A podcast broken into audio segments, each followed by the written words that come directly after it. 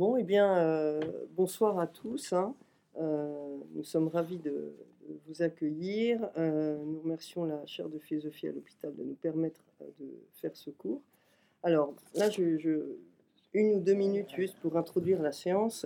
Bon, on a consacré les premiers cours à l'Antiquité. Aujourd'hui, on passe à Kant. hein. on fait ainsi un grand pont historique. Et donc, il nous a semblé un- ainsi utile, avant d'aborder Kant, de dire quelques mots sur l'âge classique. On avait, euh, la dernière séance était sur Plotin, et euh, chez Plotin, la santé mentale s'identifiait à une autarcie intellectuelle. Chez Kant, cela s'inverse. L'autarcie intellectuelle, c'est cela la folie. Comment s'est opéré ce retournement historique? On pourrait dire que c'est par un ébranlement de la confiance en la raison, hein, la solidité de, de la, confiance en la raison frémit, tremble, hein, euh, avec Descartes déjà en un sens, hein, qui dans la sixième méditation peine à retrouver le monde, hein, il ne le retrouve pas entièrement euh, d'ailleurs, avec Pascal également qui dévalorise la raison, laquelle est une fausse puissance, pour valoriser une certaine imagination ayant le pouvoir de nous rendre heureux. Surtout, euh, chez Pascal, la folie étant une perte de contact avec le réel, la condition de l'homme, peinte comme un divertissement, fait de tout individu une sorte de psychotique. Euh, euh, en tout cas, chacun est toujours plus ou moins coupé du monde et au fond, sans le salut, plus ou moins perdu. hein, de sorte qu'on a une sorte d'état psychotique généralisé, on pourrait dire. Euh, voilà. Donc, voilà. Donc, l'homme sauvé, chez Pascal, c'est celui qui bénéficie de la grâce divine, hein, mais comme celle-ci ne dépend pas de nous, hein, mais de Dieu, on reste en quelque sorte impuissant et condamné à vivre dans une condition toujours un peu acrobatique. hein. on marche toujours sur une corde tendue entre grandeur et misère, bonheur et malheur, raison et folie. On laisse tout de suite la parole à, Guillaume, euh, que je présente en deux mots, simplement pour dire que Guillaume est professeur en Cagne, professeur de philosophie en, classe préparatoire, à Ulm, hein, pour, pour le concours de l'ENS Ulm. Voilà. Euh, il a écrit euh, un livre sur Kant qui s'intitule Kant et le temps, hein, si je ne me trompe pas, et euh, il est en train de, de publier, là, bah, c'est un livre qui n'est pas encore sorti, mais qui va bientôt sortir, euh, qui s'intitulera en 2023 La fable du temps. Voilà. Je, on Merci. te laisse la parole et on est très heureux de, de pouvoir t'écouter. Merci beaucoup. Voilà. Donc, euh, donc je, j'organise mon propos en trois, en trois moments euh, très inégaux, puisque c'est le dernier moment en fait qui occupera le gros de mon intervention. C'est ça qui m'intéresse. Le premier point, c'est un point rapide sur la question de la philosophie et de la déraison chez Kant. Le deuxième point, c'est le rapport entre les maladies mentales et euh, les conditions sociales de ces, maladies qu'on trouve chez Kant, cette idée qu'on trouve chez Kant. Et le troisième point, donc, qui va occuper le gros de mon propos, c'est euh, l'analyse des structures temporelles des dysfonctionnements de l'esprit. Voilà. Mais avant ça, je fais juste quelques remarques assez rapides d'ordre méthodologique, mais qui ont une visée à la fois théorique et éthique. D'abord, c'est que la santé mentale n'est pas un objet comme un autre euh, pour la philosophie, pour trois raisons. La première euh, raison, c'est que c'est pas un objet, ça concerne des personnes. Ça, c'est la première chose, c'est évident, mais c'est important de le rappeler. Euh, la deuxième chose, la deuxième raison, c'est que bah, un philosophe n'a pas l'expérience clinique ni le savoir médical, donc il c'est- quand même une vraie difficulté qu'on ne saurait pas du tout ignorer. Euh, et euh, la troisième raison, presque la plus, grave d'une certaine manière, c'est qu'on ne peut pas euh, adopter une position comme ça en en parlant de façon unilatérale, sans se dire qu'on est quand même toujours plus ou moins jugé parti, sauf à se draper dans une sorte de santé pure, un peu suspecte. Je rappelle à ce propos, euh, nous sommes ici à Sainte-Anne, que deux grands philosophes contemporains y ont été, euh, non pas comme conférenciers, mais comme patients, euh, Althusser et Foucault. Voilà. Donc ça, fait, ça fait trois raisons en fait pour la philosophie d'aborder la philosophie à reculons. Voilà, ça, ça me paraît très important à dire. La deuxième chose que je veux dire, c'est que, ça c'est le point de vue éthique, c'est que la maladie Et la maladie mentale est une des façons, une des mille et une façons de réaliser la condition humaine. Et je rappelle juste ce mot qui, montre la radicalité de la chose, mais au moins ça permet de bien comprendre.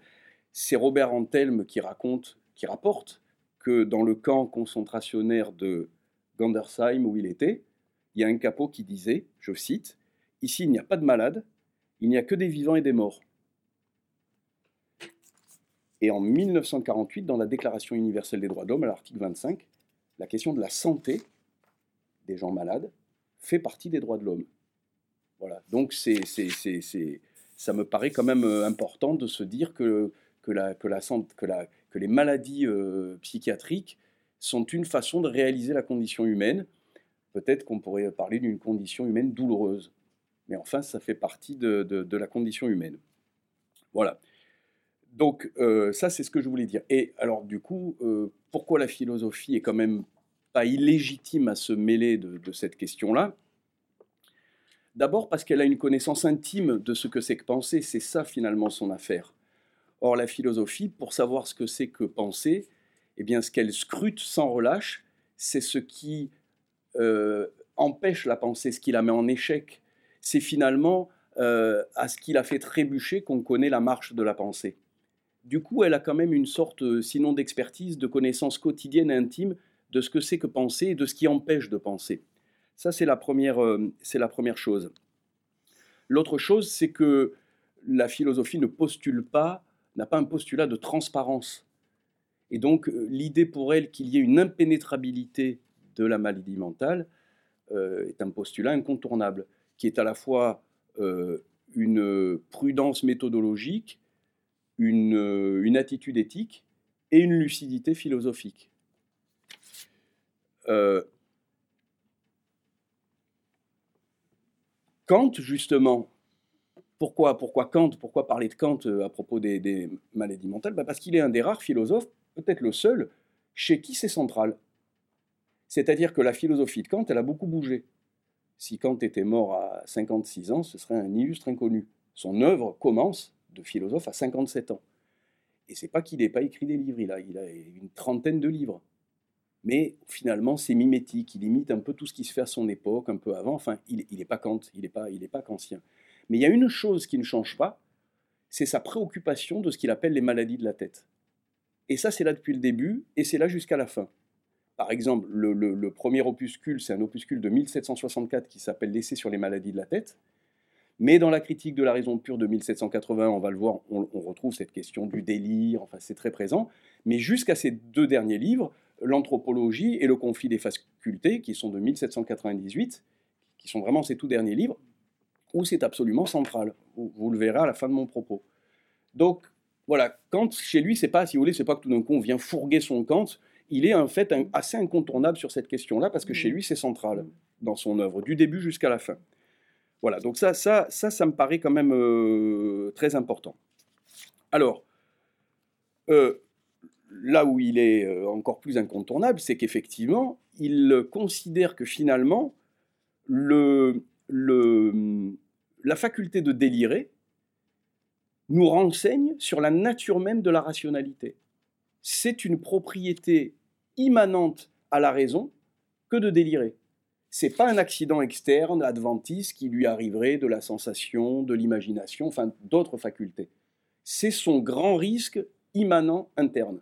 Ça, c'est quand même une sacrée révolution dans la façon d'aborder la raison et son rapport euh, aux pathologies de l'esprit. Et ça, c'est un point, un point central. Je veux rappeler à ce propos que le petit opuscule de Kant que j'ai mentionné, là, l'essai sur les maladies de la tête, figurez-vous qu'il n'a été traduit en français qu'en 1977 et encore dans une revue de psychiatrie. Gloire aux psychiatres de cette saisie de cet opuscule pendant que les philosophes dormaient. Et donc 1977 dans une revue de psychiatrie. En 1980, dans le tome 1 des œuvres de, de Kant dans la Pléiade, ce texte est exclu. Ils n'ont retenu, disent-ils, que les textes importants. Donc ils ont considéré en 1980 que ce texte sur les maladies de la tête de Kant n'était pas important. Sans doute à cause d'un cliché qui ne supporte pas l'analyse, d'un Kant imbu de la transparence des Lumières, et donc réfractaire à tout ce qui serait, enfin, qui est franchement un, contresens monumental. Mais voilà, ça c'est un petit rappel, et on doit donc une, traduction en GF à Madame David Ménard. Voilà, c'est elle qui, en France, l'a rendu accessible en poche, etc., ce texte. Donc c'est bien de rendre à César ce qui est à César, je trouve que c'est important. Voilà. Donc cette idée que le délire est la voie royale qui mène à la raison, et à la raison pure, c'est une idée constante chez Kant, qui mérite déjà de, se, pencher sur ce qu'il a à nous dire là-dessus. Alors, sur la question du rapport entre maladie mentale et société, Kant est un très grand lecteur de Rousseau, et là-dessus, il est héritier de Rousseau, et finalement, il considère que l'essentiel des pathologies euh, mentales sont des symptômes sociaux. C'est-à-dire les maladies mentales sont, sont, des effets des maux de la société. Et il dit que à l'état de nature, il n'y aurait pas de fou. Incroyablement moderne. À ce propos, j'en profite aussi pour faire une petite mise au point. Deleuze est particulièrement injuste envers Kant. C'était vraiment un repoussoir facile, parce que finalement, quand dans, euh, dans l'anti-Oedipe, il relie euh, la famille elle-même à un champ social, ils disent que la famille elle-même n'est pas le, lieu du délire, le lieu de l'inconscient, parce qu'elle n'est elle-même qu'un produit d'un champ social, finalement, ils sont à cet égard héritiers d'une analyse qu'on trouvait déjà chez Kant. Voilà, donc je voulais, je voulais, je voulais rappeler ça. Alors, une fois que Kant considère que les maladies mentales sont des, effets des pathologies, des travers de la socialisation, du coup, la conséquence, c'est que finalement, entre le normal et, le pathologique, il n'y a qu'une différence de degré, du plus ou moins. Ce qui est pathologique est plus ou moins normal, et ce qui est normal est plus ou moins pathologique. Il n'y a plus de différence de nature. Et si on arrive sur une différence véritablement de nature, elle ne relève pas de la nature, mais de la société. Donc c'est quand même, c'est quand même, c'est quand même des clarifications, tout ça, euh, quand même très importantes. Voilà. Par exemple, il dit que le vrai délire suppose des concepts subtils qui ne peuvent exister que dans des, que dans des conditions sociales d'existence. Vous voyez, la, la, vie naturelle, d'avant la société, n'est pas capable de produire une complexité euh, théorique et conceptuelle qui puisse euh, alimenter ou donner lieu à un délire quand même une idée, très intéressante, je trouve. Voilà. Donc j'en viens maintenant à mon point central, c'est-à-dire les structures temporelles de l'équilibre ou du déséquilibre mental. C'est ça qui m'intéresse. C'est ça le point de mon... Alors, il y a une première chose, dans la critique de la raison pure, euh, au fond, on pourrait résumer la critique de la raison pure comme ça, qu'est-ce que c'est qu'un délire? C'est les mots de Kant. Hein. Qu'est-ce que c'est qu'un délire de la raison pure? C'est tout simplement lorsqu'elle prend une idée, une idée rationnelle, c'est-à-dire une idée purement rationnelle qui est donc par définition intemporelle, qui n'a aucun rapport avec le temps. En l'occurrence, il y a trois idées, l'âme, le monde et Dieu. Ce ne sont pas des objets temporels, ce sont des objets purement métaphysiques, purement intemporels.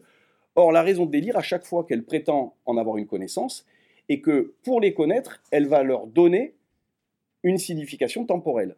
Par exemple, on va imaginer la vie euh, future de l'âme après la mort. On donne un futur à l'âme. On va imaginer le monde d'après, le monde de l'Apocalypse. On va donner à cette idée de monde, qui est une idée rationnelle, à nouveau un futur. Hein. Et Dieu, par exemple, il y a une analyse de, Kant assez excellente dans le conflit des facultés, où il fait une lecture critique de la Bible.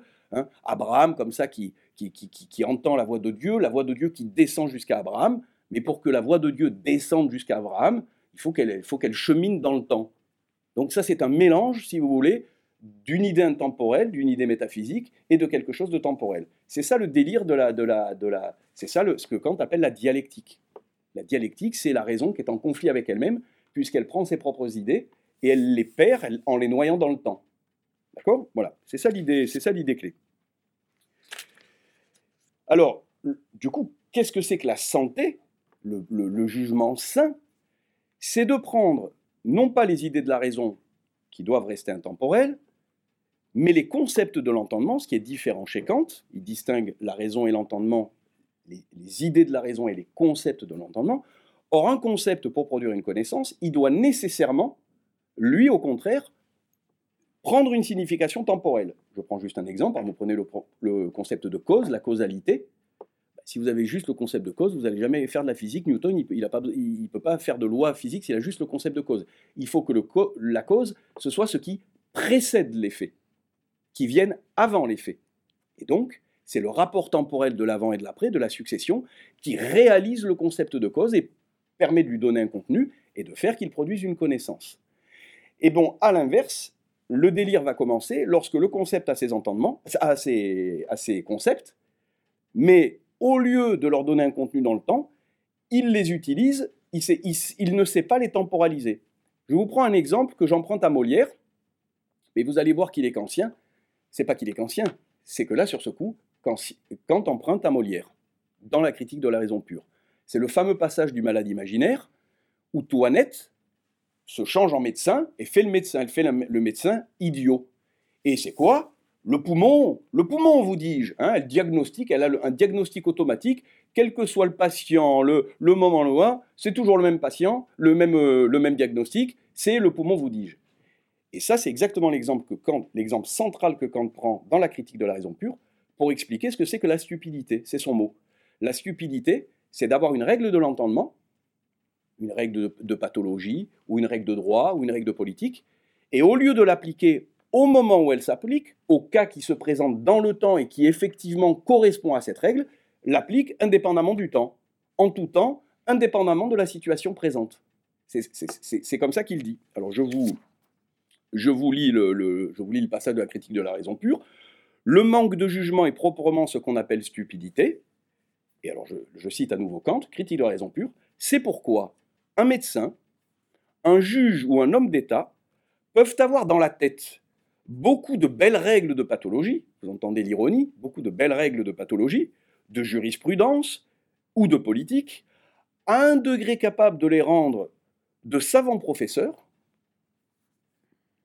en ces matières, et pourtant se tromper facilement dans l'application de ces règles. Ils ne savent pas acclimater la règle conceptuelle à la circonstance de temps. Et donc le jugement sain, juger droitement, c'est cette synthèse du concept et de la temporalité. C'est ce que Kant appelle un jugement synthétique. C'est la synthèse du conceptuel et du temporel. C'est ça un jugement. Un jugement je, je vais avoir l'occasion d'y revenir plus tard. Et on trouve un exemple chez Kant, dans son essai sur les maladies de la tête, l'hypochondriaque. Là, je suis dans la critique de la raison pure en 1781. Je reviens en 1764 dans son essai sur les maladies de la tête, et qu'est-ce que j'ai? L'hypochondriaque, qui, je cite Kant, adore lire les livres de médecine, reconnaît partout son propre cas. Il reconnaît partout son propre cas. Il ne se demande pas si ça correspond à, sa situation à lui, actuelle, présente, etc. C'est toujours la règle, c'est tout net. D'accord? Voilà. Alors, les deux choses qui vont maintenant articuler mon analyse, c'est deux révolutions de Kant, et qui sont extrêmement importantes parce qu'elles ont été malheureusement oubliées. C'est incroyable, mais on, on l'a enjambé en fait. Et ces deux révolutions, c'est quoi? La première révolution, c'est que Kant redéfinit le temps. Pour nous, le temps, si on n'y pense pas spontanément, le temps, ben, c'était la différence entre euh, quand j'avais 5 ans et maintenant. C'est la relation de l'antérieur et du postérieur, comme dit Aristote. C'est l'avant et l'après. Bref, c'est la succession. Voilà, c'est que les choses passent. C'est ça le temps. Mais Kant dit, mais non. Alors il revient à quelque chose qu'on trouvait chez Aristote. Il dit le temps, c'est pas seulement ce qui fait que les choses passent, c'est aussi ce qui fait qu'elles arrivent en même temps. C'est la simultanéité. Et troisième chose, le temps fait certes que les choses passent, mais c'est toujours le temps qui fait qu'elles durent. Si vous enlevez le sens temporel de la durée, de la permanence, la permanence n'a plus de sens, sauf à confondre la permanence avec l'éternité. La permanence n'est pas l'éternité. La permanence, c'est la sempiternité, on pourrait dire. Le toujours, mais le toujours qui dure. Donc il y a le temps qui passe, il y a le temps qui dure, et il y a l'en même temps. Voilà le temps non pas réduit au triptyque classique, mais, mais pauvre et faux en fait, passé, présent, futur. mais à ces trois modes que sont la succession, la simultanéité et la permanence. Et ça, ça a un effet de révolution énorme. C'est ça que je vais, je vais euh, utiliser. Première révolution. Et ça, c'est une autre idée qui est constante chez Kant, qu'il a très tôt, qu'il a avant la, les, deux choses en fait euh, qui, ne sont pas soumises à cette période d'incubation interminable de la philosophie de Kant, qui cherche, etc., qui met du temps, qu'on trouve très tôt, c'est le rôle central de la folie, et deuxièmement, le fait que le temps, c'est la simultanéité, et que par conséquent, c'est ça la révolution, tout ce qui est dans l'espace ne peut y être sans y être dans le temps. Le point A du géomètre, qui est à côté du point B, ne peuvent être à côté que parce qu'ils y sont pour nous en même temps. Donc sous les rapports spatiaux, y compris de la géométrie, il y a des rapports de simultanéité, c'est-à-dire de temporalité, ce qui est une manière de ruiner toute la métaphysique du XVIIe siècle, qui s'était réfugiée dans les mathématiques pensant trouver là le havre de l'être métaphysique et de l'intemporel, patatras, la géométrie baigne dans le temps. C'est énorme. Et ça, vous l'avez dans, un texte de Kant qui s'appelle la dissertation de 1770. En 1770, il dit, je, je vous lis, Le temps embrasse absolument tout dans ses rapports, y compris l'espace. Ça, on va évidemment le trouver dans la critique de la raison pure. Voilà. Donc, que le temps conditionne l'espace, cela change tout. Et c'est ça, qu'on a, a, a oublié. Donc, on a oublié à la fois les trois modes du temps, succession, simultanéité, permanence, et que sitôt que le, que le, que le, que le temps, c'est aussi la permanence, qu'il n'y a rien de spatial qui ne soit pas temporo-spatial. Il n'y a rien de purement spatial pour nous. D'accord? Alors,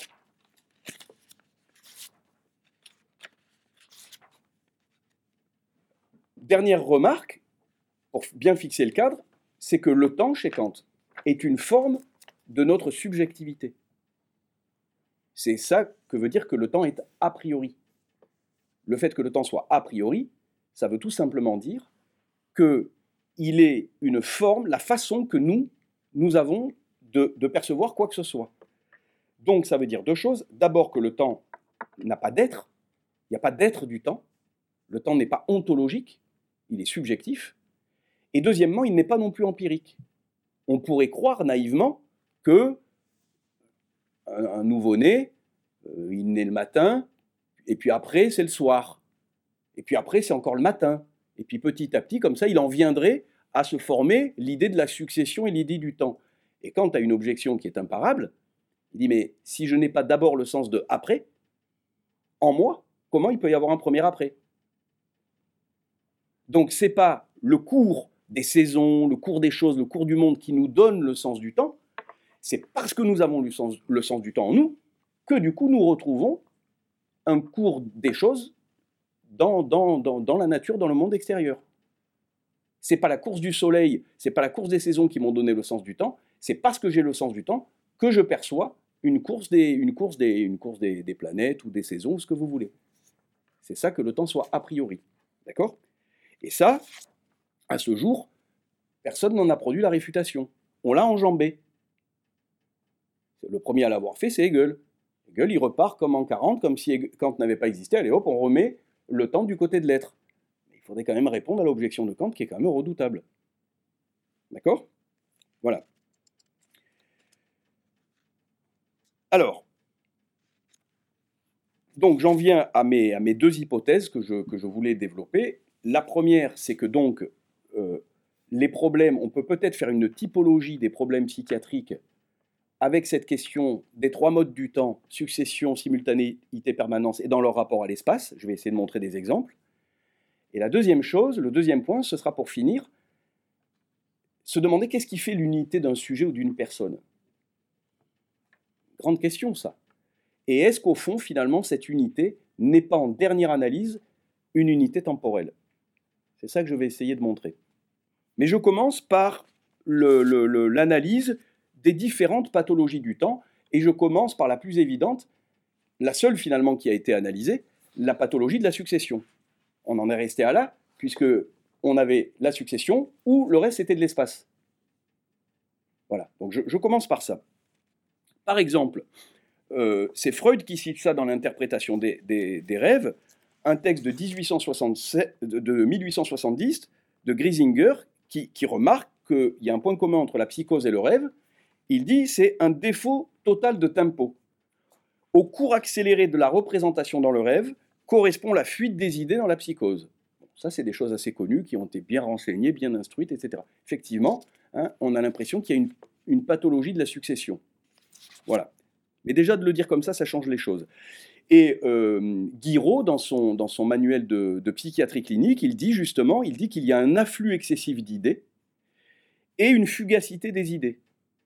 Et c'est l'afflux excessif d'idées qui explique et qui cause la fugacité des idées. C'est-à-dire que la succession est une sorte de succession euh, d'hypersuccession, d'hypertrophie de, la succession, qui fait que les idées échouent à, former un présent durable.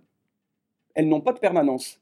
C'est la succession qui dissout, c'est cette sursensibilité à la succession qui dissout la permanence. D'accord? Voilà. Et ça se retrouve par exemple dans le, dans le style télégraphique de, dans la phase maniaco-dépressive du maniaque.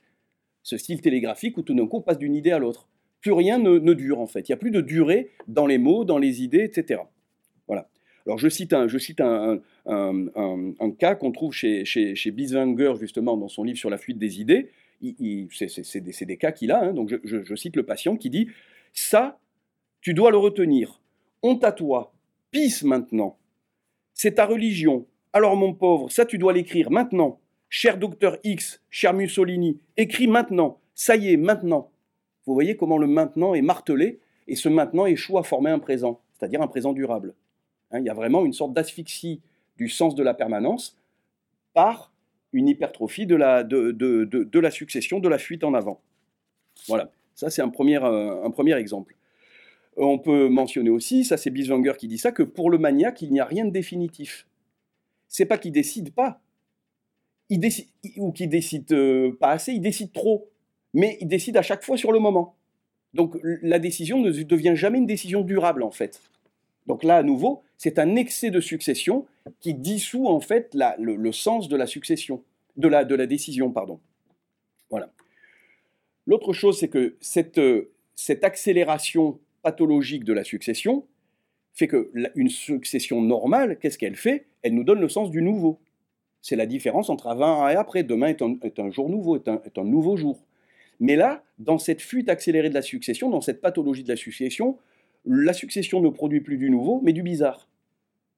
Parce qu'il est, tellement déconnecté de l'instant d'avant que ce qui surgit n'est pas nouveau, c'est-à-dire ne, crée plus le rapport avec l'ancien. Le nouveau suppose le contraste avec l'ancien, mais surgit comme de nulle part, et ça fait que c'est une succession qui ne fait plus qu'engendrer du bizarre, et plus du nouveau. Mais on a l'inverse. Vous avez l'inverse, par exemple, dans le cas d'un futur obsessionnel. Quand on est, on est dans une obsession sur, sur, sur un, futur, et alors là, la succession ne produit plus du nouveau. Ce qu'elle ce produit, c'est pas du bizarre cette fois-ci, c'est du même c'est une succession pathologique qui, au, lieu d'ouvrir le nouveau, ne fait que nous mettre devant nous du même. C'est le retour du même en permanence. Hein, on, est, on est devant le. c'est typiquement la, pathologie de, l'obsession. Par exemple, euh, Minkowski cite le cas d'un cas de mélancolie schizophrénique où euh, c'est un homme âgé de 66 ans qui dit, je, le cite, il ne perçoit plus qu'une succession de journées semblables. au, lieu que la succession euh, dégage de la nouveauté, elle, tourne sur elle-même. Hein. Elle, ne fait que, faire surgir en permanence devant nous euh, du nouveau qui n'a pas de nouveauté, qui est, du même. Il y a un autre cas de, pathologie, c'est euh, le hum, qu'on trouve notamment dans la schizophrénie, qui est un futur cette fois-ci qui est imminent. C'est-à-dire que c'est un, un, futur qui est tellement près, c'est vraiment le futur le plus... Et c'est souvent l'angoisse de la mort. C'est-à-dire il n'y a qu'un possible, il n'y a qu'un futur, c'est la mort imminente qui, va arriver tout de suite. Donc c'est une succession qui n'arrive plus à dégager une perspective, une perspective de temps, mais qui est comme, un, comme le mur de, l'imminence, si vous voulez. Voilà. Alors je, vous cite un, cas aussi. Euh, euh, quelqu'un qui déclare, un patient qui déclare que l'exécution, je cite, l'exécution aura certainement lieu la nuit prochaine. Angoissé, il ne peut pas dormir. Et là, c'est l'imminence, mais à nouveau l'imminence du même, puisque c'est toujours la même obsession. C'est l'imminence, de, l'angoisse de la mort imminente est toujours la même. C'est, c'est pas, pas, pas, une imminence variable nouvelle. Il n'y a pas de nouveauté dans l'imminence. Donc c'est, un, une sorte de, de, de, futur rétréci, si vous voulez. C'est une succession rabougrie sur le, le, l'instant d'après, si vous voulez, sur l'imminence. Voilà. Alors, euh, ces pathologies de la succession, elles affectent l'espace. Guiraud, par exemple, dans son manuel de, psychiatrie, il observe que quand il interroge des patients, souvent, ils vont, dans leur manière de s'exprimer, mettre un, un, ou à la place d'un quand. Je cite des exemples. Euh, il dit, par exemple, quelqu'un qui dit Je fus très sensible ou je fus tenté. Je m'en irai où l'heure sonnera. Et ça, il l'interprète, Minkowski aussi, comme, en fait, ils n'ont plus le sens du temps, ils n'ont plus que le sens de l'espace. Et moi, ce que je me demande, c'est s'il n'y a pas plutôt une, une détermination subreptice, souterraine, de l'espace, du où, par le temps. Est-ce que c'est juste qu'ils n'ont plus le sens du temps, ou est-ce que c'est pas le temps qui vient justement donner une détermination de leur, du lieu où ils sont, si vous voulez je, je, donnerai, des, je, donnerai des exemples après. Par exemple, euh, on a des cas où cette succession euh, affolée vient affecter les lieux de résidence. Un lieu de résidence, c'est quoi? C'est un espace qui est sous la détermination de la permanence. C'est un lieu durable. D'accord? C'est un lieu de résidence. Bon. Mais voilà que pour certains patients, l'espace le, n'est plus affecté par la durée, par la permanence, les lieux n'ont plus de permanence, ils se mettent eux-mêmes à fuir. Ils sont emportés dans la succession. Donc la succession vient emporter, vient avaler l'espace je prends des exemples de, ces espaces en fuite. Je vous cite une, patiente. Je ne sais même pas où loge le chemin de fer. Tout le monde a l'air de me, fuir. Vous avez l'air de déménager comme tout le monde. Tout le monde s'en va. Le monde a l'air de déménager. C'est l'espace qui fuit lui-même. Donc là, on a bien l'espace sous la, sous la détermination du temps selon une modalité pathologique. D'accord? D'ailleurs, sans modalité pathologique, le proche et le lointain sont ordinairement dans la détermination de la succession. Le lointain, c'est ce qu'il faut plus de temps pour atteindre, et le proche, c'est ce qu'il me faudra peu de temps pour atteindre. Donc la différence entre le proche et le lointain, elle n'est pas purement spatiale, elle est temporo-spatiale. Ça, c'est tout à fait ordinaire. Donc on n'a qu'une sorte de d'excès d'un processus qui est, tout à fait, euh, à euh, ordinaire. On pourrait prendre aussi euh, l'exemple de l'agoraphobie.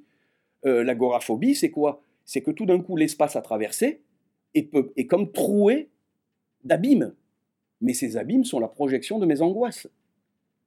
Donc là, on a une détermination de l'espace par la projection dans le temps du, malade.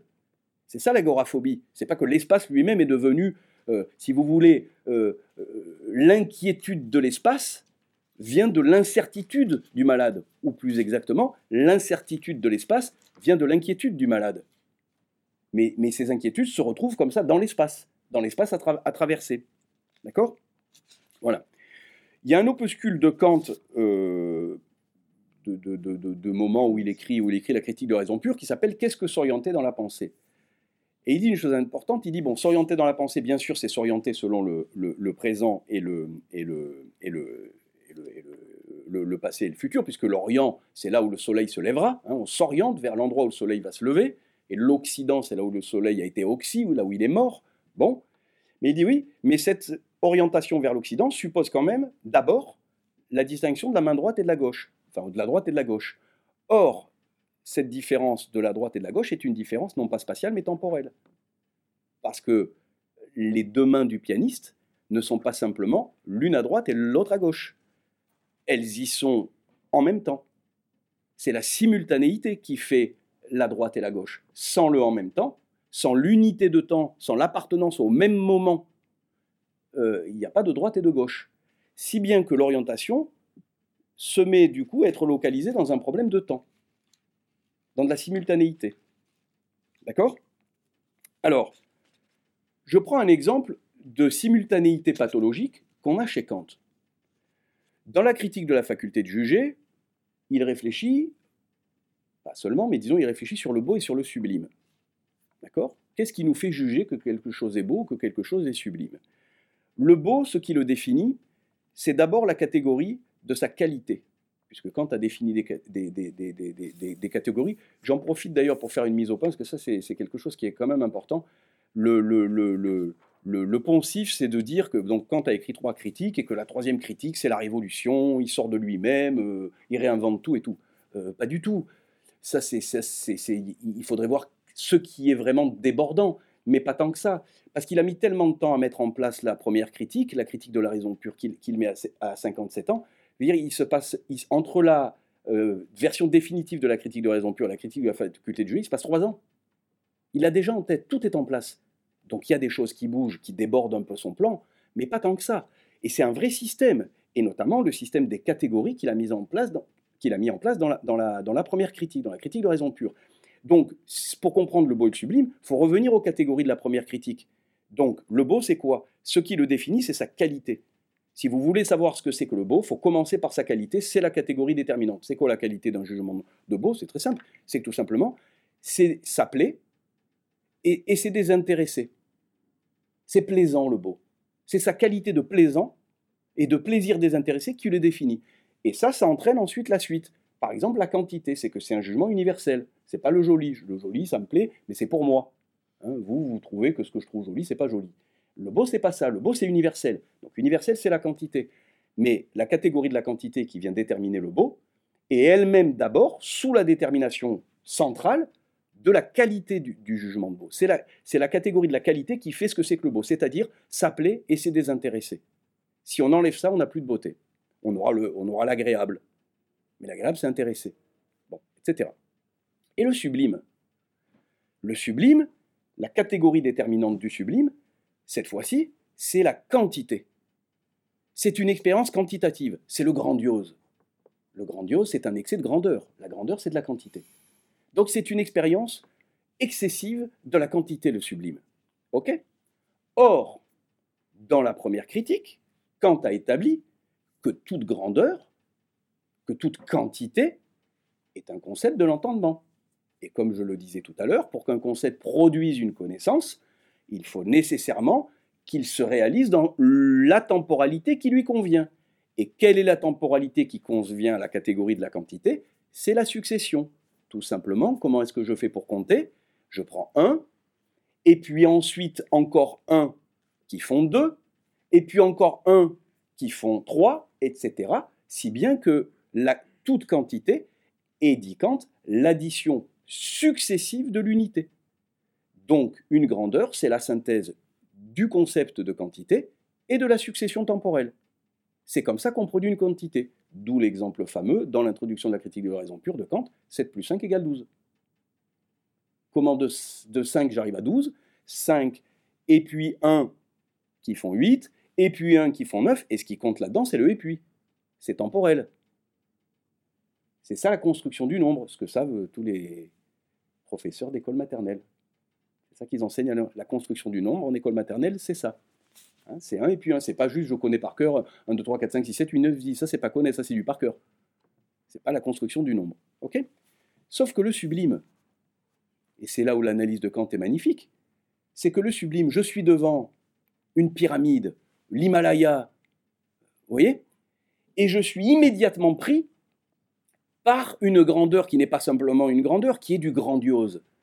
Or, si je me mets à compter le sommet de l'Himalaya, un mètre, et puis un mètre, et puis un mètre, d'abord ça va me prendre beaucoup de temps, un temps considérable, dit Kant, mais c'est surtout qu'à la fin, j'aurai un jugement théorique, un jugement de connaissance.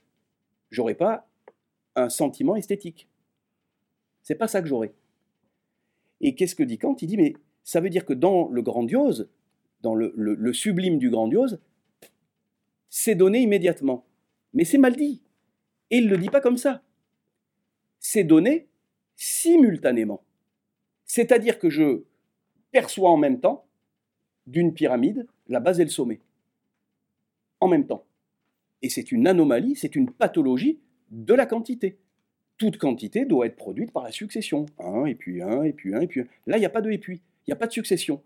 C'est la simultanéité qui vient usurper la place de la succession et qui produit le grandiose. Mais Kant le dit comme ça. C'est le paragraphe 27 de la critique de la faculté de juger. Il le dit comme ça. Et d'ailleurs, Filonenko, qui traduit d'ailleurs bien par ailleurs, rate complètement la traduction puisqu'il parle de coexistence. Mais coexistence, on pense à de l'espace. Mais Kant n'écrit pas coexistence, il dit zugleich sein. Ce qui existe en même temps. Zugleich, c'est la simultanéité. Et le contraste est entre succession, quantité produit de la succession, et quantité produit de la simultanéité. Et alors ce qui est magnifique, je, vous lis parce que c'est quand même trop beau, c'est ce qui explique. Vous vous rappelez tout à l'heure, le beau, c'est d'abord sa qualité, c'est plaisant, c'est désintéressé, et ensuite c'est universel, c'est la quantité. Là c'est l'inverse. C'est d'abord une affaire de quantité, c'est du grandiose. C'est une quantité qu'on ne peut pas mesurer, mais c'est une quantité. Le grandiose, c'est du quantitatif, c'est une sorte de, quantitatif euh, à l'excès. Et c'est cette fois-ci la, la quantité l'effet de grandiose qui explique la qualité du sentiment de sublime. Et c'est quoi? C'est que c'est pas plaisant, c'est un sentiment de peine. Ça, ça, ça, nous, ça nous affecte. Et il dit même, ça nous fait violence. Ça nous fait violence. Et, et, mieux, et mieux encore, il parle d'une une déficience de la succession temporelle. C'est une déficience, une pathologie de la succession temporelle là où c'est la succession qui devrait déterminer le concept de quantité, voilà que la simultanéité usurpe la place et nous fait l'impression de, en même temps, la base et le sommet. C'est ça le grandiose. D'accord? Donc c'est pour, montrer qu'on trouve ce genre de choses. Alors, vous avez une lettre de 1795 de Kant, ça c'est vraiment la fin de sa vie, où il dit voilà, je suis dans un jardin, euh, je, vois, euh, je vois le jardin, j'entends une musique et je prends un repas. Donc j'ai trois sensations. Sensation visuelle du jardin, sensation auditive de la musique et sensation gustative du repas. Et il dit ces trois choses-là, qu'est-ce qui les unit? Qu'est-ce qui fait que c'est la même chose? Que pour moi, c'est un état d'esprit. C'est justement leur simultanéité. C'est qu'elles sont coordonnées selon le temps. Autre problème de traduction, dans la traduction de, de Gallimard de la correspondance de Kant, ils traduisent l'une après l'autre. Euh, c'est pas du tout l'exemple de Kant. Il veut pas dire que j'ai d'abord la vue du jardin, après la musique et après le repas. Et non, c'est Zouglage ça aussi, c'est en même temps. Vous voyez que c'est, ça, change tout en fait. Ça, a l'air d'être des détails, c'est, pas, pas du tout des détails. D'ailleurs, quand il parle du beau, il parle de composition du divers. Un tableau, un morceau de musique, c'est la composition. Cette composition, c'est de la simultanéité. C'est que c'est en même temps. Le rouge et le bleu, si vous prenez l'impressionnisme, par exemple la loi du contraste des couleurs, c'est bien qu'elles sont là en même temps. Les, impressionnistes, ils ont exploité la simultanéité des couleurs, d'ailleurs qui est la, loi de Chevreul du loi de, contraste simultané des couleurs. Vous voyez, c'est parce que deux couleurs l'une à côté de l'autre font pas le même effet. Et le mélange se fait dans l'œil, pas dans la toile. Hein? Vous mettez une couleur là, une couleur là, mais ce que vous voyez, vous, c'est ni l'une ni l'autre, c'est l'effet de contraste. D'accord? Donc c'est quand même des questions euh, fondamentales. Alors, quelle pathologie de la simultanéité on trouve justement sur le terrain de la psychiatrie? Alors, premièrement, je disais tout à l'heure, la succession, elle produit une différence qui s'appelle la nouveauté. C'est la différence entre l'avant et l'après. Mais la, simultanéité aussi produit sa différence. C'est pas la nouveauté, c'est la diversité. Oui Qu'est-ce qui fait la différence entre un brin d'herbe ici et un brin là C'est qu'ils sont là en même temps. Donc la simultanéité, comme la main droite et la main gauche, comme, je disais tout à l'heure, la simultanéité est, responsable de cette différence qu'on appelle la diversité, et dont n'est pas responsable la succession. La succession n'explique que cette différence qui s'appelle la nouveauté. C'est un changement euh, majeur. Alors qu'est-ce qui se passe comme pathologie? Par exemple, une pathologie de la simultanéité, c'est très fréquent dans des cas de psychiatrie, c'est que tout d'un coup, au lieu que la simultanéité en nous nous donne le sens du divers, voilà que ça duplique le même. C'est typiquement la schizophrénie. Mais je, mais je vais y revenir plus précisément. Par exemple, pour commencer plus simplement, vous allez avoir des, mots qui, au lieu de s'organiser dans la série temporelle successive, un discours qui va de l'avant vers l'après, tout d'un coup, se met à s'agglomérer par résonance. Je cite un exemple que cite Biswanger, il parle des ressemblances sonores, et c'est un patient qui dit pif paf pouf. Et vous voyez que, voyez, ça c'est la simultanéité des, sons. C'est que ça fait plus, ça fait plus un discours qui va de l'avant, qui vient d'arrière, qui va en avant, mais qui tout d'un coup, comme ça, se met par ressemblance. Or, la ressemblance suppose la simultanéité. Parce que même pour comparer avant et après, faut qu'on les ait en même temps. Si ça s'effaçait, euh, si l'un s'effaçait à la suite, il n'y aurait pas de ressemblance. Donc la ressemblance en dernière analyse, en dernière analyse, c'est quand même une opération qui dépend de la simultanéité. Il faut que simultanément, j'ai la sensation d'hier et la sensation d'aujourd'hui et que je les compare. Sinon, il n'y a pas de ressemblance. Donc, une première pathologie, par exemple, c'est de, de, de, de, donner le sentiment du même, là où normalement la simultanéité, en même temps, si c'est si en même temps, ça ne peut pas être le même, c'est forcément, forcément différent. Si deux choses sont là en même temps, elles sont, elles sont, elles sont, elles sont différentes. Donc, euh, euh, bon, là, ça. Le, le, le, cas le plus intéressant dans la schizophrénie, c'est que on peut faire, avec cette histoire de pathologie de la simultanéité, on pourrait distinguer la bipolarité, ou comme on disait, le, maniaco, la maniaco-dépression, et la, et la schizophrénie. C'est-à-dire que le maniaco-dépressif, au fond, lui aussi, il n'arrête pas d'enchaîner les contraires, mais dans la succession. Donc, s'il n'y a pas d'entorse au principe logique, c'est juste que c'est trop rapide. C'est qu'un contraire suit l'autre. Euh, mon père est le diable, mon père est, mon père Dieu. C'est un exemple qui est chez, euh, Biswanger, ça. Hein. donc, euh, d'un instant à l'autre, voilà. Mais donc les contraires se suivent. Donc, à proprement parler, il n'y a pas entorse au principe logique de contradiction. Dans la schizophrénie, ce que fait la schizophrénie, c'est que au lieu que la simultanéité distribue la différence, voilà qu'elle rend euh, co-présent les contraires.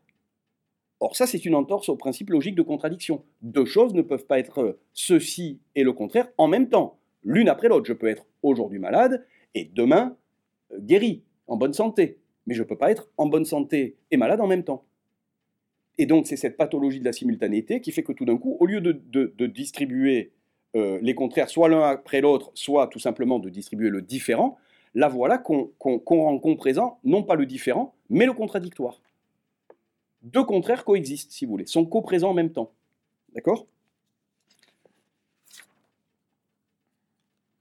Alors, on trouve une belle analyse de Freud dans l'interprétation des rêves, là justement assez magnifique, où il fait un parallèle entre la psychose et le rêve. Et voilà ce qu'il dit. Il dit que ça revient à faire d'une succession chronologique une synthèse simultanée. Ce qui devrait être dans l'ordre normal successif devient simultané. Je, lis le passage de Freud. Le schizophrène restitue une corrélation logique sous la forme d'une simultanéité. La corrélation, ce serait avant-après. Corrélation logique, ce serait il y a ceci et après cela. Là, ça devient simultané. Et il donne un exemple. Il procède en cela semblablement au peintre qui installe dans un même ensemble tous les philosophes pour créer une école d'Athènes, alors qu'ils n'ont jamais été ensemble dans une même salle. La juxtaposition simultanée des contraires. C'est une, c'est une assez belle image qui fait bien comprendre. Alors, j'en viens à la, après les pathologies de la succession et de la simultanéité, j'en viens aux pathologies de la permanence.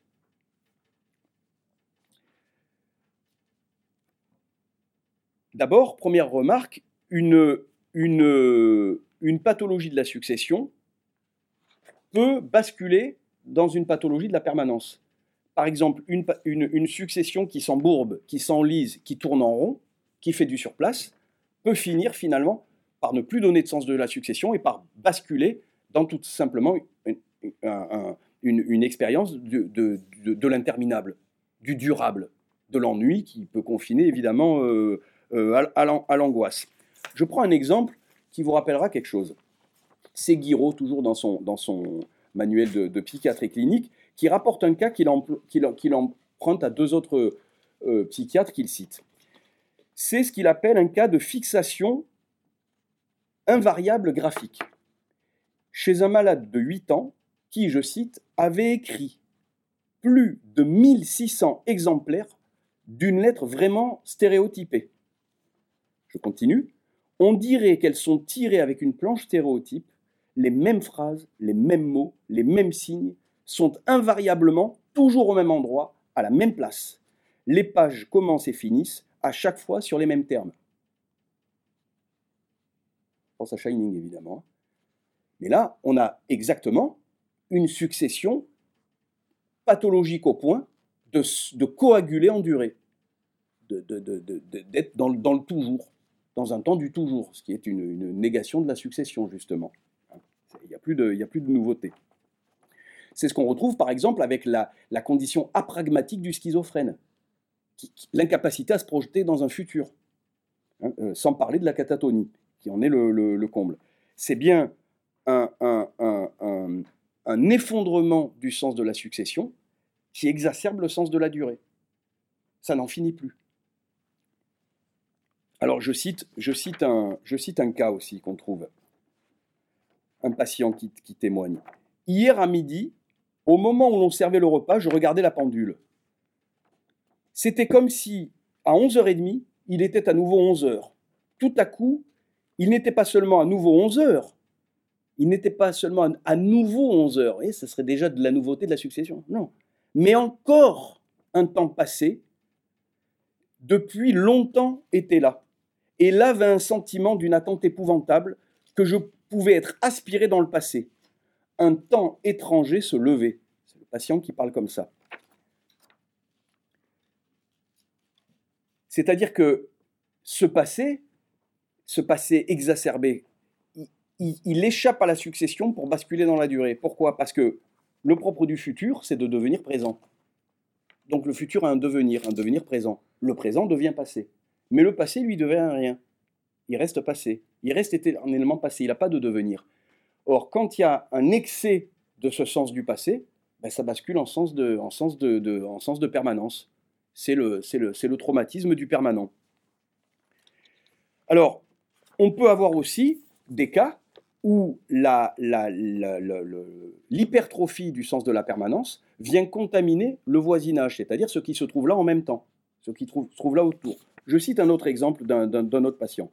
Un bout qui, est comme ça dans cette, psychose de la, de la permanence. Un bouquet de fleurs, comme il est posé là, c'est du vrai. Comme il reste là si mobile, je ne dois pas alors penser au temps Qu'est-ce qu'il ajoute? Le temps est immobile. Voilà.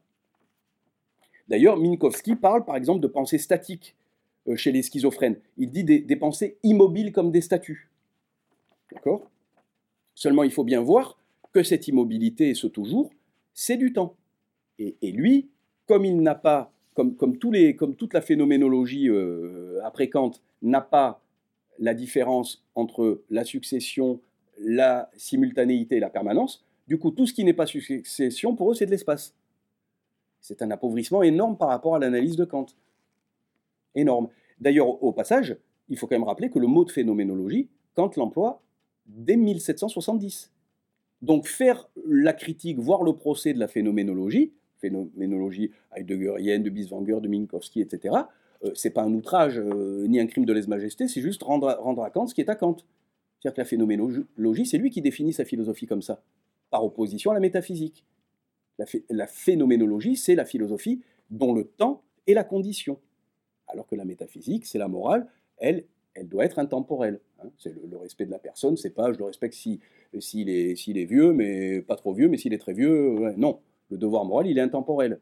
Hein. C'est le, respect qui est dû à la personne euh, humaine de façon indépendante des circonstances de temps. Ça, c'est la métaphysique. Mais ce que Kant appelle la phénoménologie, c'est là où le, temps est, structurant, est déterminant, est central. D'accord? Voilà. Alors, euh,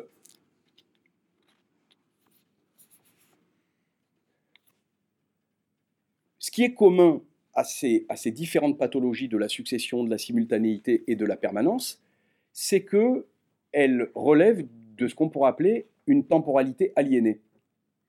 C'est-à-dire que le patient ne perçoit pas que la temporalité est de lui. Il est victime d'une temporalité étrangère qui l'affecte du dehors. Il, y a, des tas de, témoignages comme ça. Ils sont sous une influence étrangère. Donc le temps que ce soit euh, un avenir, une imminence, c'est c'est pas mon attente, si vous voulez, qui fait le. Quand je pense que c'est mon attente qui fait l'urgence du futur, bah, c'est moi qui en suis l'auteur. Mais là, non, l'imminence devient un état du monde, un état du désordre intraitable du monde. C'est pour ça qu'on peut parler d'une temporalité aliénée, d'une temporalité euh, euh, pathologique en ce sens. Alors, avant de vous donner ma conclusion, des pistes thérapeutiques, vous mettez tous les guillemets qui s'imposent parce que je ne suis absolument pas qualifié pour le faire, mais j'ai trouvé deux, trois choses que j'ai trouvées intéressantes, donc je, vous le dis. D'abord, Foucault rapporte, je, cite, qu'au XVIIIe, on avait inventé une machine rotatoire sur laquelle on plaçait le malade afin que le cours de ses esprits, trop fixés sur une idée délirante, soit remis en mouvement. Ok? Bon ça fait sourire. Mais attendez, attendez. On retrouve la même chose chez Hegel.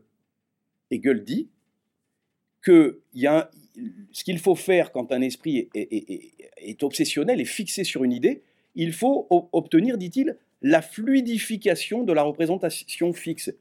Et qu'est-ce qu'il préconise? Parce qu'il l'a observé dans des cas, il cite des etc. Je vous cite. Par le mouvement de se mouvoir sur la balançoire, en avant et en arrière, l'individu délirant est pris de vertige et sa représentation fixe devient oscillante.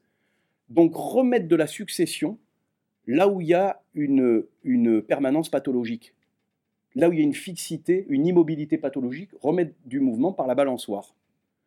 On se dit oui, d'accord. Attendez, attendez. Freud. Freud, dans l'interprétation des rêves, remarque que les enfants adorent les jeux de balançoire, que c'est très présent dans leurs rêves, et euh, qu'est-ce qu'il dit? Il dit justement euh, que c'est une manière pour eux d'apprivoiser la succession, c'est-à-dire la nouveauté, l'inconnu, la surprise, en jouant à se faire peur, en jouant la frayeur. D'accord? Et d'ailleurs, si vous y pensez, la, psychothérapie euh, psychanalytique freudienne, à quoi elle consiste au fond? Fondamentalement, à faire que le passé passe.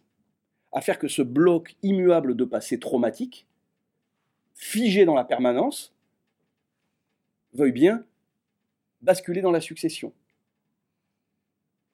Hein, c'est ça, c'est ça l'idée. Alors, du coup, euh, j'en viens à ma conclusion. Le, problème que je me pose, c'est qu'est-ce qui fait l'unité d'une personne Et donc son équilibre ou son déséquilibre? Alors, c'est une question évidemment qui est centrale chez Kant.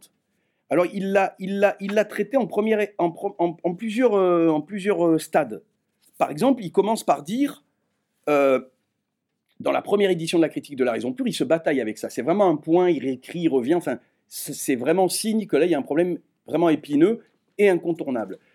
Et au début, il dit, voilà, en fait, il y a un moi fixe et permanent.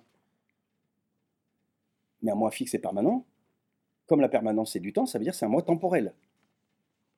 Bon, donc dans la deuxième édition, il introduit le je pense, la perception transcendantale, hein, pure. Et pure voudrait dire intemporel. Mais il y a deux problèmes. C'est que d'abord, il dit que ce je pense pur, cette perception pure du je pense, précède le reste. Ah, ça précède le reste. Ça met un rapport de succession. Ça veut dire que lui-même, il est sous un, sous un rapport de succession. Mais il y a pire. Il y a pire en fait. Et, il y a beaucoup plus intéressant du coup. C'est qu'il dit, c'est très connu, le je pense doit pouvoir accompagner toutes mes représentations. Le je pense doit pouvoir accompagner toutes mes représentations. Je prends le sens immédiat et après je prends le vrai sens philosophique. Le sens immédiat, c'est que ben, effectivement, pour qu'il y ait une unité entre euh, euh, euh, l'hiver et le printemps, c'est que c'est en moi hein, que, toutes ces, le je pense accompagne ces représentations et fait qu'il bah, y, y, a une unité entre l'hiver de, maintenant et l'automne l'automne passé, par exemple, hein. ou alors tout simplement entre l'hiver actuel et en même temps la neige. Hein, voilà. Seulement, il dit le je pense doit pouvoir accompagner toutes mes représentations. D'accord? Première remarque, dans il y a eu des extraits de, la critique de raison pure qui ont été édités à la fin de la vie de Kant, et l'éditeur qui s'en occupe fait une coquille. il met le je pense doit accompagner. Alors quand tu écris, il dit non, doit pouvoir accompagner. C'est déjà magnifique parce que ça veut dire que ce n'est pas une nécessité, c'est une possibilité. Ça pourrait ne pas. Il se pourrait que le je pense ne puisse pas accompagner euh, les représentations. Mais le plus beau, c'est pas ça. Le plus beau, c'est accompagner. Parce que accompagner, c'est le verbe en allemand qu'il emploie pour distinguer les représentations qui se suivent, l'hiver et l'automne, et les représentations qui s'accompagnent, l'hiver et la neige, c'est-à-dire succession et simultanéité. Ce qui veut donc dire que dans la langue de Kant, que même si le je pense ne doit pas pouvoir aller enjambons ça, le je pense accompagne quoi qu'il arrive ces représentations. Oui, mais ça veut dire qu'entre le je pense, entre l'unité du je pense, le je pense censé réaliser l'unité du sujet et ces représentations, qu'est-ce qu'il y a? Il y a de l'en même temps. Ça s'accompagne. Ça veut dire qu'en fait, en dernière instance, l'unité ultime d'une personne, c'est cette simultanéité originaire qui fait justement, si vous y pensez, et ça, et ça c'est quand même magnifique. Euh, alors attendez, je cherche le. Ah, voilà, c'est là. Preuve que c'est une question centrale. C'est dans une note. Alors là, je, livre ça comme ça, mais c'est un truc que j'ai noté. Quant à le chic, pour mettre la pointe avancée de sa philosophie, la plus importante, dans les notes. Je m'en suis rendu compte, je vais vous dire comment, parce que je lis beaucoup Kant, et à chaque fois j'écrivais des trucs, des textes, des je sais pas quoi, et à chaque fois c'était note ceci, note cela. Je dis, tu cites que des notes, mais c'est incroyable. Vraiment, les notes chez Kant, et c'est vraiment l'indice de quelque chose. C'est-à-dire qu'il ne le met pas dans le corps du texte, et en même temps, il ne peut pas le mettre. Alors on ne sait pas, est-ce qu'il le cache, est-ce que c'est quoi le problème? Et donc, il y a, dans, dans, la seconde préface de la critique de l'emplois, il y a une note qui fait trois pages, qui est énorme, et il y a une note où il définit le changement.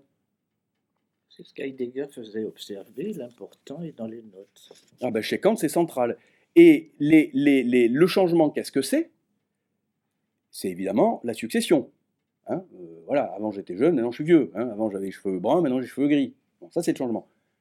Mais Kant fait remarquer que pour qu'il y ait changement, il faut donc qu'il y ait la différence entre moi qui suis le même et moi qui change. Donc mes cheveux ont changé, mais c'est bien mes cheveux. Donc il y a un sujet permanent, et ce sujet permanent, eh ben, il a des attributs changeants. Un coup il est malade, un coup il est en bonne sauté, un coup il est assis, un coup il est debout, un coup il a les cheveux blancs, un coup il a les cheveux gris, ou les cheveux bruns, enfin ce que vous voulez. Ok? Mais Kant dit, oui, mais ça veut dire qu'en fait il y a une simultanéité de la succession et de la permanence. Ce qui est ton fondement du changement, c'est ni la succession ni la permanence, mais le fait que c'est en même temps. Et je prends juste un exemple. Le cadran d'une horloge, il y a la trotteuse, tac, tac, tac, tac, tac, tac, tac. Ça, c'est la succession. Le cadran, il bouge pas, lui. Ça, c'est la permanence. Mais c'est bien en même temps que le cadran est permanent et que la trotteuse va sa course. Donc, le changement est fondé sur la simultanéité, ni sur la succession, ni même sur la permanence, mais sur la simultanéité du durable et du, et du passager. D'accord? Et ça, c'est dans une note de la, de la, de la deuxième. Et pourquoi c'est tellement important? Ben, Parce que justement, euh, on en arrive à se dire que ce qui fait l'unité, en fait, d'une personne, l'unité de la vie mentale, de la vie psychique, en fait, c'est cette simultanéité originaire qui fait tenir ensemble les trois sens du temps, le successif, le simultané et le permanent mais qui sont simultanés. Vous voyez, il y a deux simultanéités. Deux simultanéités. Il y a la simultanéité, là, par exemple, de vous et moi, là, en même temps. Mais il y a en même temps le fait que vous et moi, en même temps, le bureau qui est durable et puis euh, le soleil qui vient de se coucher, qui est successif, tout ça, ça a lieu en même temps. Dans ma, ma perception de sujet, il y a une simultanéité du successif, du simultané et du permanent. Et c'est cette simultanéité originaire qui, fait l'unité d'un sujet, mais une unité temporelle du coup. D'accord? Alors du coup, c'est peut-être pas une simple métaphore lorsque Céline, dans Mort à crédit, pour parler de la tête, ne se contente pas d'utiliser euh, bourrichon hein, ou bobèche, des mots d'argot, mais finit par employer le mot de pendule. Je vous lis. Ça venait à fermenter un peu dans la bobèche des miteux. Des drôles de mensonges comme ça sur le pas des boutiques, surtout les jours de canicule. Ça venait comme des bulles dans leur bourrichon, crevés en surface. Alors ils se montaient des bobards, des entourloupes monumentes. Ils se voyaient expropriés. C'étaient des fantasmes, persécutés par l'État. Ils ballonnaient, ils se détraquaient la pendule. Ce que je veux dire par là, c'est que Kant, à la fin de sa vie, dans un petit texte qui s'appelle La fin de toute chose, écrit la chose suivante. Penser contient un acte de réflexion qui ne peut lui-même avoir lieu que dans le temps. Mais ce temps, c'est le temps de la simultanéité, c'est pas le temps de la succession ni même de la permanence, puisqu'il faut la simultanéité de la succession et de la permanence. Du coup, c'est l'en même temps qui fait l'unité des, trois temporalités en nous, et du coup des trois espaces en nous. Si bien que, en lieu et place d'un sujet impérial, retranché dans une intemporalité idéale, et en lieu et place de l'antinomie confortable du normal et du pathologique, est-ce qu'il ne faut pas désormais imaginer un équilibre temporel sans appui ni secours, finalement une orchestration simultanée des temporalités en nous et des espaces qui en dépendent. Voilà, j'ai fini, je vous remercie.